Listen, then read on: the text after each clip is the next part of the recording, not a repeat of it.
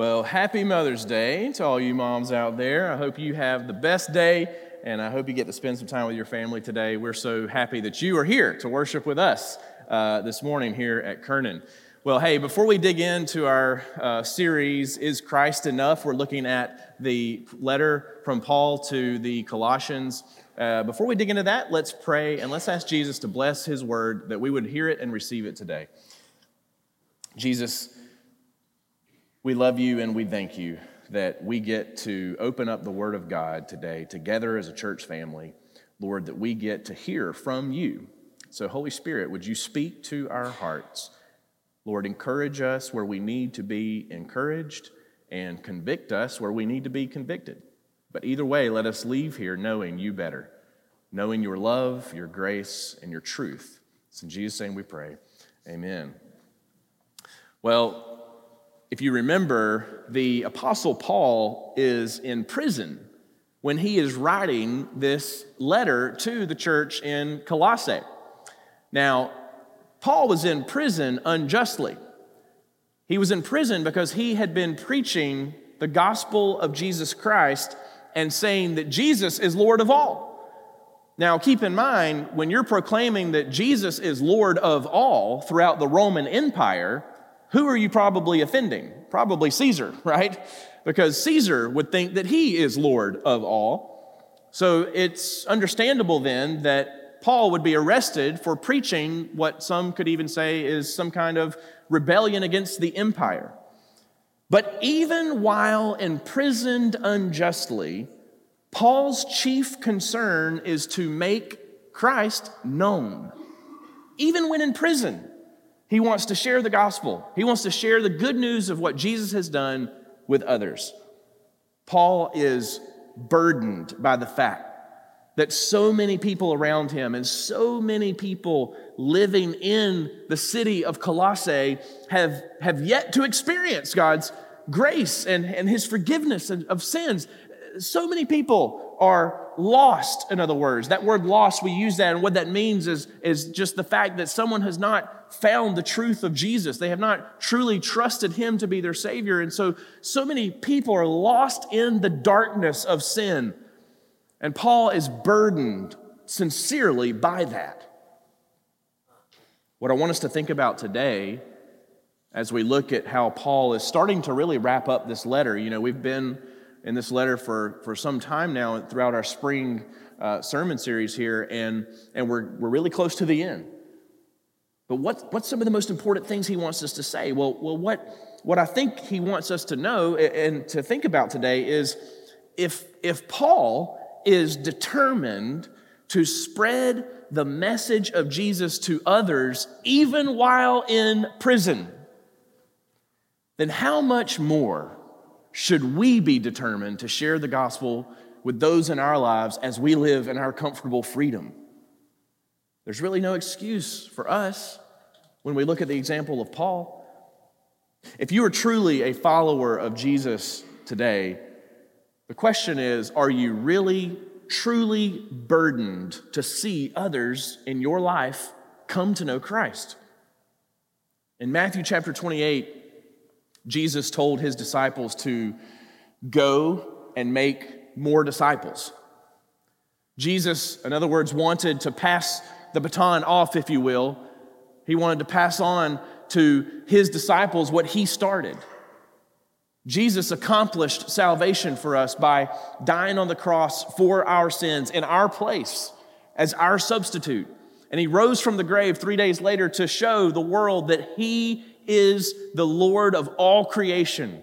Even death cannot keep him down. Death answers to him. Sin has been defeated by him.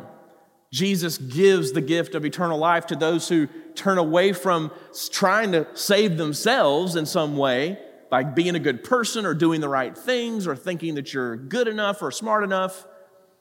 Jesus saves those who come to him humbly in repentance and say, Lord, I need you. I can't do this on my own. And so Jesus he is our salvation. And so, that message, this good news of what He has accomplished for us, He gives that to His followers to spread this message of salvation. so that we don't have to live eternally separated from God, so that we can live with God forever through faith in Christ and what He's done for us on our behalf. So, this message, this good news that Jesus has accomplished our salvation, He tells His disciples to go and make more disciples. In other words, go and tell people so they can commit their lives to Him, to share this message of salvation with the whole world. Now, this was, this was not an invitation as much as it was a command.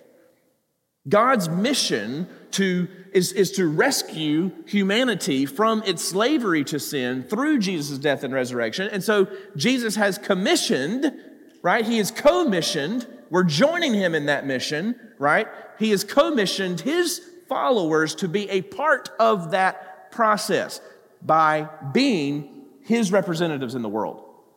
That's exactly the responsibility we have. We, as followers of Jesus, we actually represent Jesus to the rest of the world. We do that by letting people know that they can have a relationship with God and they can live with Him forever. And that's mostly going to happen really one person at a time. And that's why we emphasize this here at Kernan, even in our vision statement.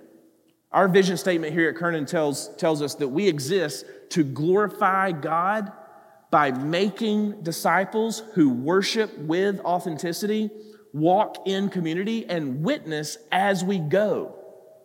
And it's that last, that third part of our statement, witness as we go, that I want us to focus on today because that is essential to what Paul is about to tell us in verses two through six.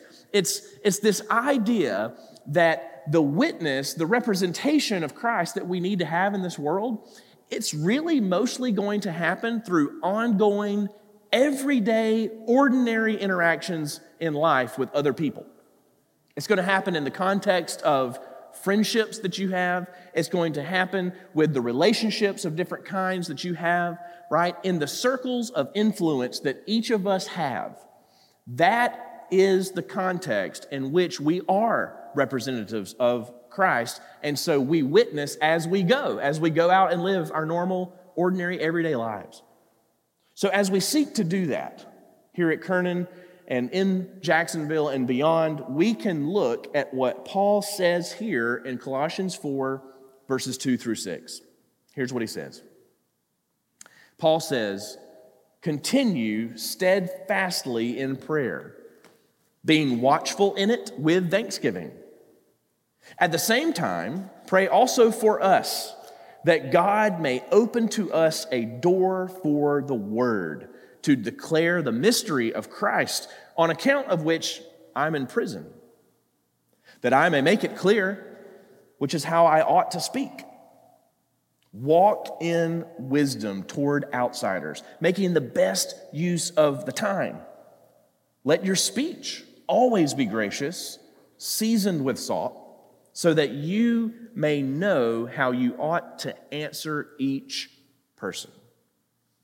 So, what I want us to see in these few verses just here today, towards the end of this letter, is really two things. Sharing the good news of Jesus must include, number one, good conversation with God about the lost.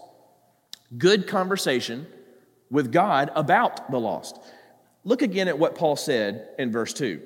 He says, continue steadfastly in prayer, being watchful in it with thanksgiving.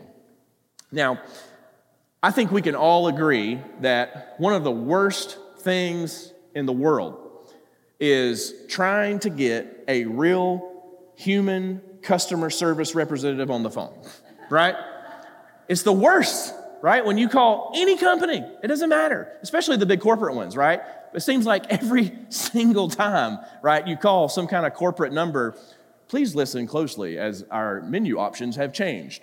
Press one if you would like to speak with this robot. Speak, press two if you want to speak with a different robot, right? That's just how it is.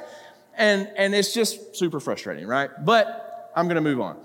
Here's the thing one of the most amazing things, one of the most amazing things about our Creator God is that He has given us 24 7 direct access to, access to Him. Always. He never puts you on hold, right? You don't have to talk to one of his representatives. Isn't it amazing? Like, have you really thought about that? Like, you have access to approach the throne of God in prayer whenever you want. I mean, that is really seriously incredible.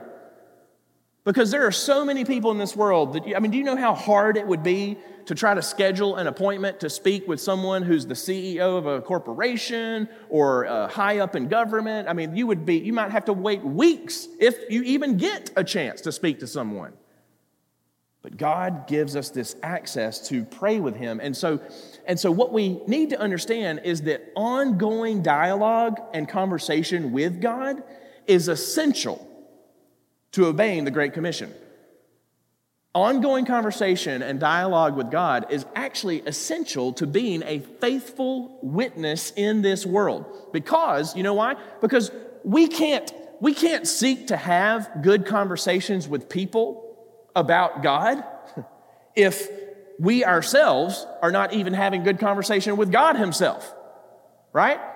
I mean, think about that. We can't talk to others about the God we claim to love if we ourselves really don't even know Him that well. Because we never talk to Him, we never spend time with Him, we never listen to Him in His Word when we read the Bible. Right? If we're not spending time with God, how in the world would you expect to get to know Him better, to love Him more in your heart, for your life to be changed?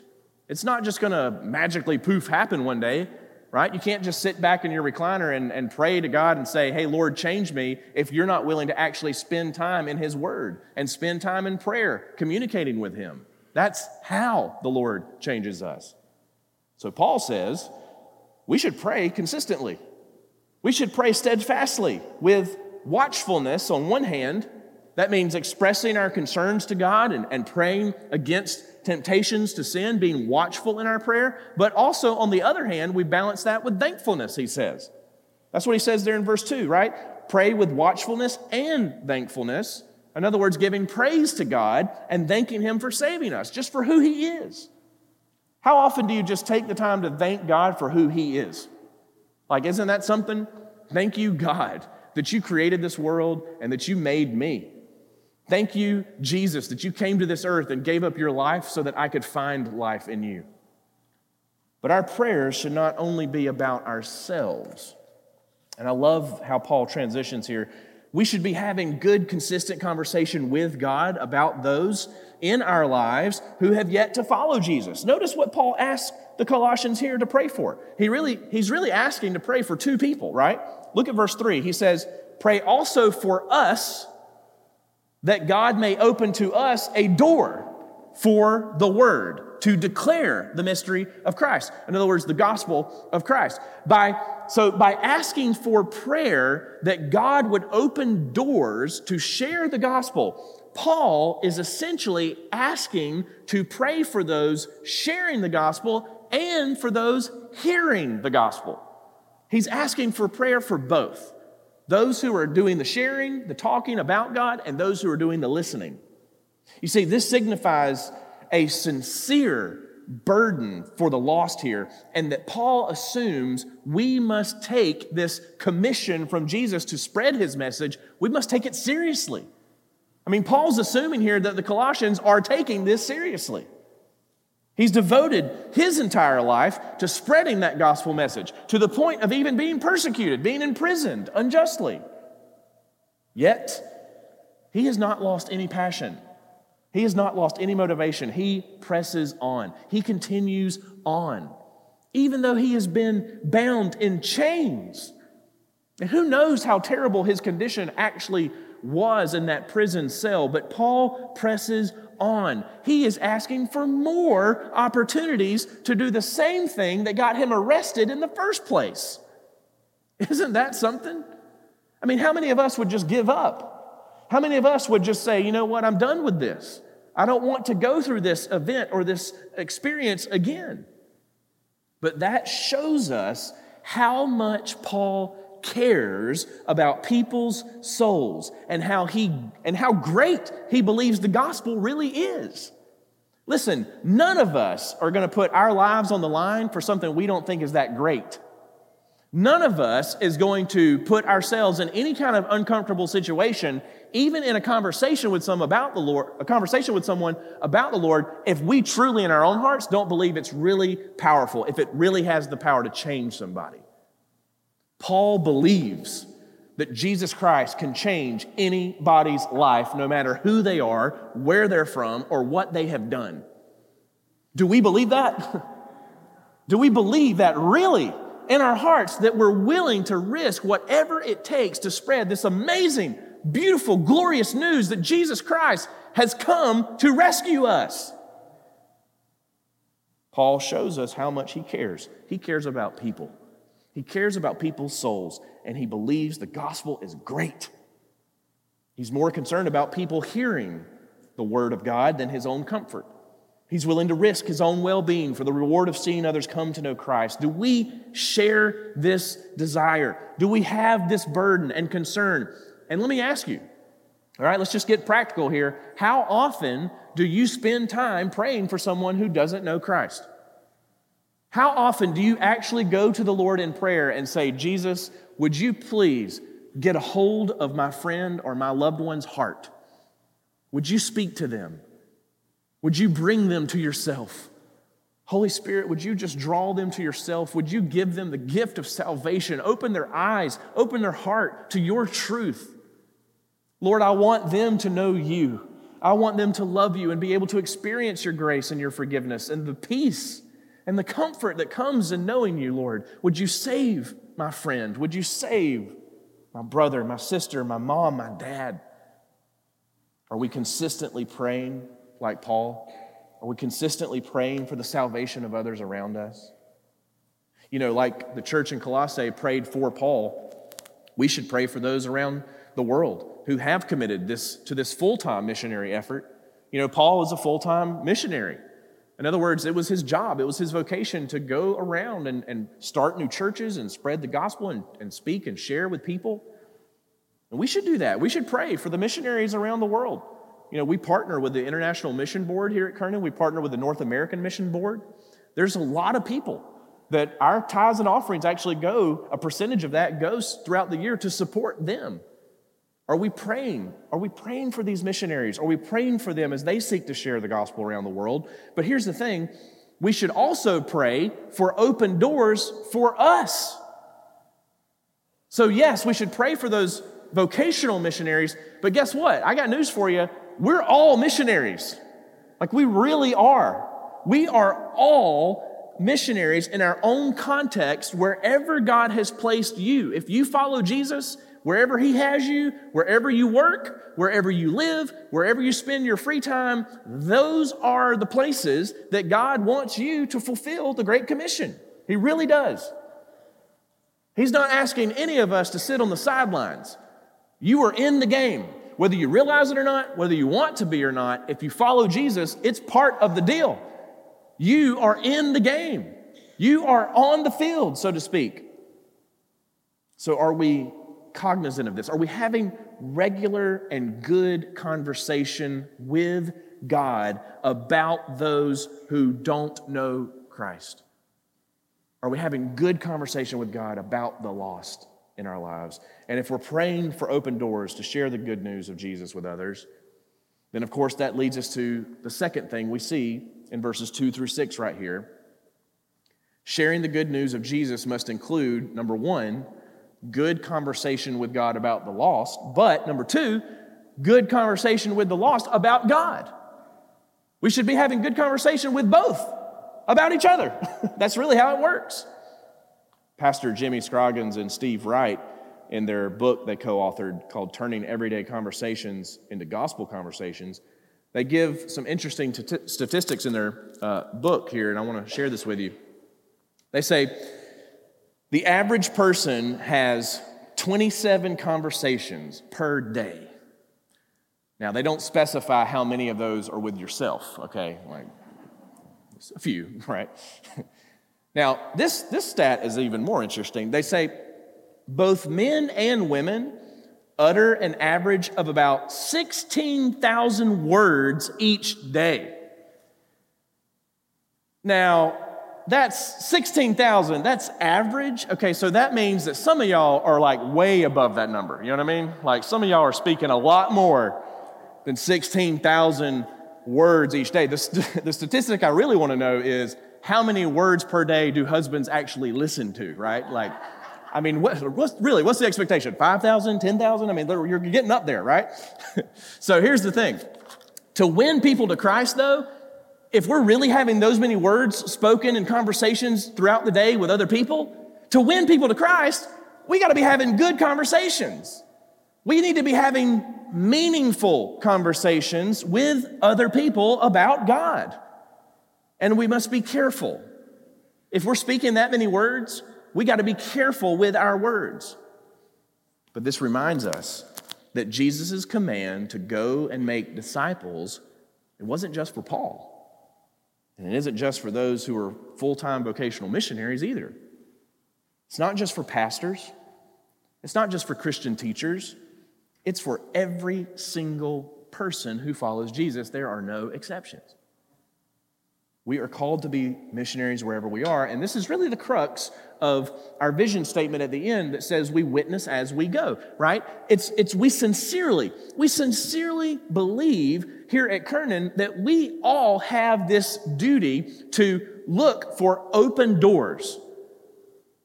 To look for open doors to have conversations about God with other people, and ultimately to have conversations with them about Jesus specifically and his death and his resurrection, about the gospel, the good news. So we must be intentional if we're looking to, for these open doors, right? We have to be intentional with how we engage with people who don't know Christ. Our witnessing opportunities are precious moments and they must not be wasted. Every moment that you have with people who do not follow Jesus, that you spend time with them. It could be in your own home, like I said, the people you work with, just the people that you generally encounter in your circle of friends, right?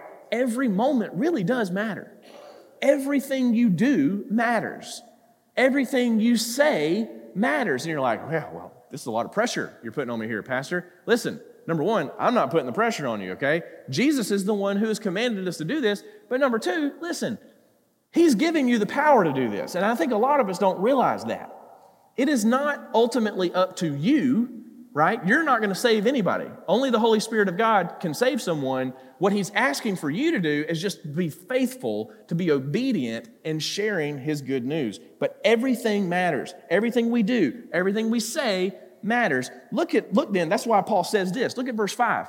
He says, walk in wisdom toward outsiders. In other words, towards to those who are not a part of God's family, right? Who are still lost in the darkness, walk in wisdom. Live your life in wisdom, making the best use of the time. I do love how the NIV translates that. It, it says, Be wise in the way you act toward outsiders, make the most of every opportunity. You see, we should be looking.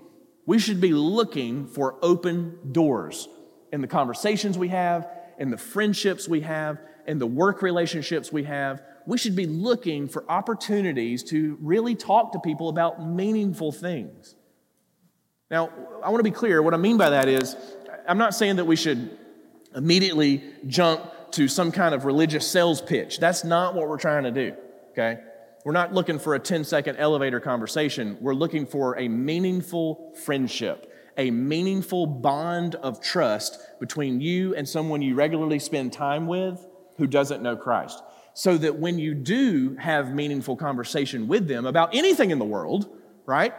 When the moment is right, when they do go through some sort of crisis or some kind of tragedy or anything that's just, they're curious about the faith, maybe they have a question. When the moment is right, they already have an established level of trust with you and you can engage with them in conversation about God. We should be looking for those open doors. We should be creating opportunities to have conversations with our neighbors. I'm kind of, a, I guess I'm a little bit of a weirdo because when our neighbors are out and about walking around, I'm like always trying to talk to somebody. They're like, oh, this guy again, right? but I'm being serious. Like, I mean, Christy and I, we want to know our neighbors. We want to have good conversations with them. We want to lead them to love Jesus. In his book, Mere Evangelism, The author, Randy Newman, so that's the author, not the singer from Toy Story, just so you know. Uh, Randy Newman talks about the concept of what he calls pre evangelism or preparation for receiving the gospel. In other words, a lot of conversations that we have with other people may need to happen before we talk about the specifics of the gospel with someone, right? So here's what he says He says, People's underlying beliefs about themselves, God, and the world either set them up for belief in the gospel or for the rejection of it. Some assumptions pave the way for acceptance, others need to be torn down. So, in other words, what he's saying is there are going to be so many preconceived notions and thoughts and, and just ideas in people's minds. So, when you come to them, right, about having a meaningful conversation about spiritual matters or religion or God or whatever, right, when you come to them and approach them, there could be a thousand little things, right, that, that are separating what they're thinking you mean versus what you actually mean, right? So, so there may need to be some things that are untangled in their mind and, and maybe even in your mind to understand where they're coming from so that you can meet and, and have good conversation. So, so, in other words, when Paul says here in this verse, verse 5, walk in wisdom toward outsiders, making the best use of the time, we need to exercise wisdom in these friendships, in these conversations, so that we can understand what it is that they are trying to untangle in their minds that's keeping them from getting to the truth and belief in Christ, right? So, so with that thought in mind, then Paul moves to verse 6, and look what he says. So, if we're using wisdom as we engage with people who don't follow Jesus, as we're having conversations with them, look what he says then. Here's what we got to do, Christians. He says, Let your speech always be gracious, seasoned with salt, so that you may know how you ought to answer each person. So there's, there's a lot of intentionality in this statement that Paul's saying. Now, Peter, the apostle Peter, said something very similar in 1 Peter 3:15, and I want us to read that as well. You can look on the screens. Peter said, But in your hearts honor Christ the Lord as holy always being prepared to make a defense to anyone who asks you for a reason for the hope that is in you. Yet, do it with gentleness and respect, right? So here's the thing for Peter, he's saying, listen, we do need to be prepared. We need to be prepared to give people answers to their questions. That doesn't mean that you have to go to seminary and study theology. It just means that you need to continue your normal daily walk with God read the Bible, spend time in prayer, love Jesus, love his people, attend church, soak in the word, listen to the sermon, write stuff down, think about it, pray about it, right? Just continue your normal everyday rhythms in your relationship with God so then the Holy Spirit can speak through you as you have these conversations. So so Peter says, "Make be prepared to make a defense, yet do it with gentleness and respect." See, we're not just trying to win an argument, okay? Now, let me tell you, it is easy to just, it's really easy to be tempted to just want to win an argument, right? Oh, well, you don't believe in God. Well, let me tell you, here's five things you need to know, and blah, blah, blah, right? We're not, we're not trying to win an argument because that's not going to get anybody anywhere, right? There's enough of that on social media and just people yelling at each other, and never, no one ever changes their mind, right? We all just get more solidified in our own opinions. So we're not trying to win an argument, right? What we're trying to do is present the truth claims of Christ in a gentle and respectful way. In a world full of disunity and confusion, we should be the ones, Christians should be the ones that are pursuing peace and unity, who speak with clarity. You know, Paul said in verse 4 he wants to speak clearly, right? As he should. We should feel the same way. Our attitudes, our words to others should be refreshing we shouldn't be adding to the noise. Christians, we can't just add to the drama of the world. We can't just add to the decay of bad conversation and bad communication out there. We need to speak refreshing words of encouragement and joy and peace and unity to others. Now, that's not to say that, of course, there are moments and times where we stand up for particular truths. Absolutely. But I'm just talking about in normal everyday conversation with your friends. We're not trying to outsmart people. We're trying to win them to the love of Jesus. We must use wisdom in the words we say and conversations we have. Paul says, be gracious. Be gracious with your words. Let your speech always be gracious, he says. We must prepare and be ready to answer each person, as Paul says here in verse 6. Randy Newman, in his book that I just quoted, he says we should trust God to do the impossible work of conversion that only He can do. That sets us free from the pressure to say all we can possibly say in a minute. It doesn't all ride on that one conversation that you have with somebody, and it doesn't really all rely on us anyway. And that's a great point he makes, but, but we should still seek to be prepared, right? So, in other words, there's a balance there. As you're having these conversations with your, peop- with your friends, your people in your lives that, that don't know Christ, right? You know that ultimately only the Holy Spirit of God can save this person and draw them to the truth of Christ, right? But at the same time, that doesn't mean that you sit back and don't prepare, right? We need to be prepared and we need to be clear. We need to know the gospel ourselves. Listen, if you can't explain what the gospel is in a matter of probably 30 seconds to 60 seconds, then listen, seriously, you need to, you need to work on that, right? And what I mean the gospel, I mean Jesus' perfect life, his atoning death, and his resurrection, right? So Jesus lived the life we should have lived, he died the death we should have died, and he rose from the grave to defeat the power of sin and death, right? That's the gospel. I just said it in about 10 seconds, right? That's essentially it. Now, if you really want to boil it down, I've heard a pastor say you could say it in really four words Jesus in my place. That's it. Jesus in my place. And just explain what that means, right? That we are not good enough, but Jesus was good enough. And he substituted himself for us on the cross.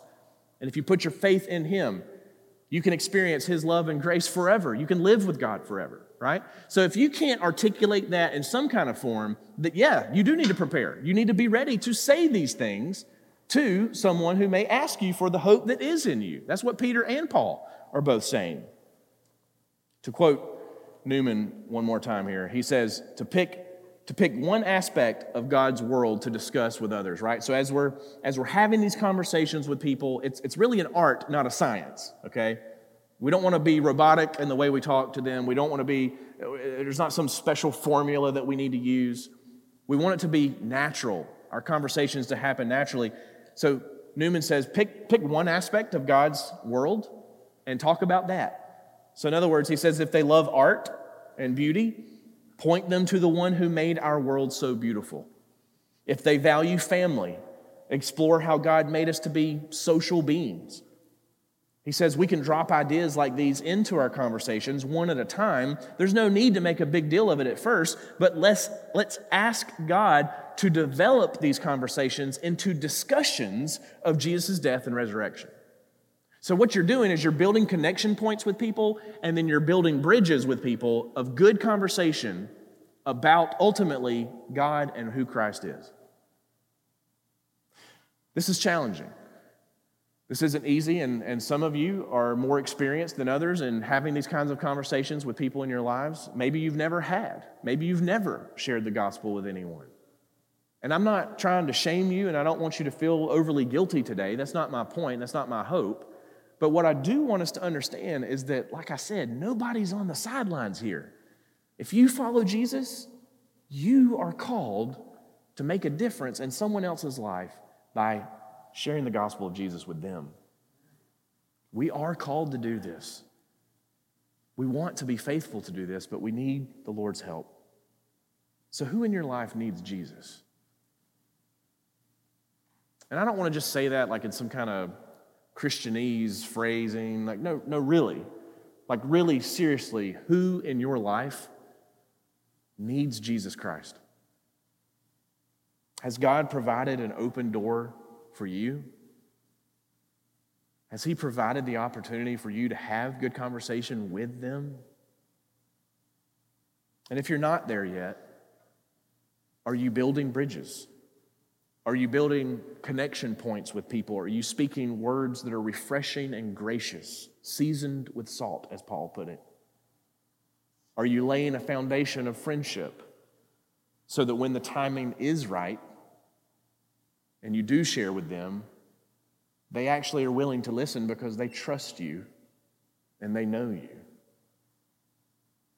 Is Christ enough? Yes. He opens doors for us to share the gospel. So let's be obedient to that. Let's follow his lead. Let's walk through those doors. Let's be obedient and let's have good conversations with God about the lost. In other words, let's pray to God regularly, consistently for those in our lives who are living in darkness, in spiritual darkness. Let's pray for their salvation.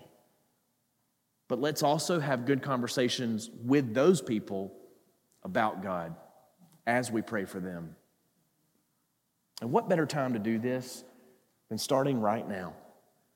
This moment today can be the day that you start really seriously taking this for real, taking this seriously. But it starts with prayer. It starts with that good conversation with God about all of this. So I want us to spend some time right now. Let's, let's pray that God would help us as we seek to share the beautiful, wonderful, best news in the entire world. Jesus Christ has come to save sinners. Would you pray with me? Lord Jesus, first of all, we thank you. We want to pray steadfastly with thankfulness in our hearts. We thank you that you loved us so, that you came to this earth as fully God and fully man to die in our place, to die and pay the penalty of sin that we owe. Jesus, you did what we could not do. You lived a perfect life of obedience to God, and you laid your life down in obedience, in sacrifice, in perfect, infinite love. You gave up your life in our place so that we would not have to lose you so that we would not lose God forever. Thank you, Jesus, for saving us. So, God, we also want to pray, as Paul said, with watchfulness. We want to be mindful of those around us who don't know you. We don't want to hoard this great truth for ourselves. Lord Jesus, help us. Give us eyes to see the darkness around us as uncomfortable as it may be, Lord, let us see those around us who are hurting, who are broken as we are in many ways, except that they're living in spiritual blindness, spiritual darkness. Lord, give us compassion.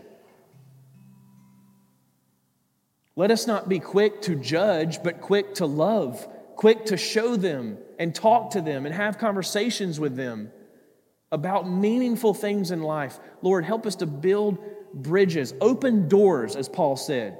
Lord, give us open doors for good conversation about you and ultimately, specifically, about Jesus, about you, your grace, your death and resurrection, and the eternal life that faith brings.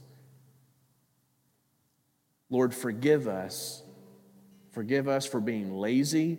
Forgive us for being apathetic. Forgive us for being indifferent. Forgive us for any way or means we have neglected to be obedient in this area of our lives. Would you convict us, yet encourage us that we can do this in your name, in your power?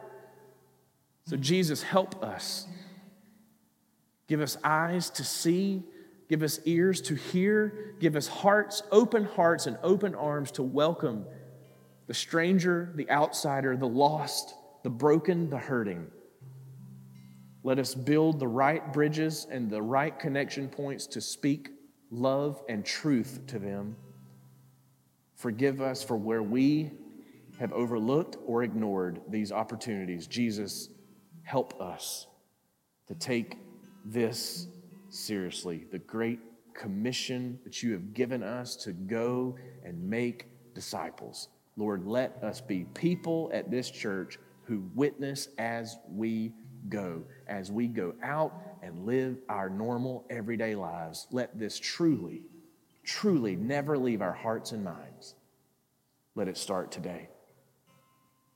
Thank you, Jesus, for saving us and loving us in this way and helping us do this. It's in your name we pray. Amen.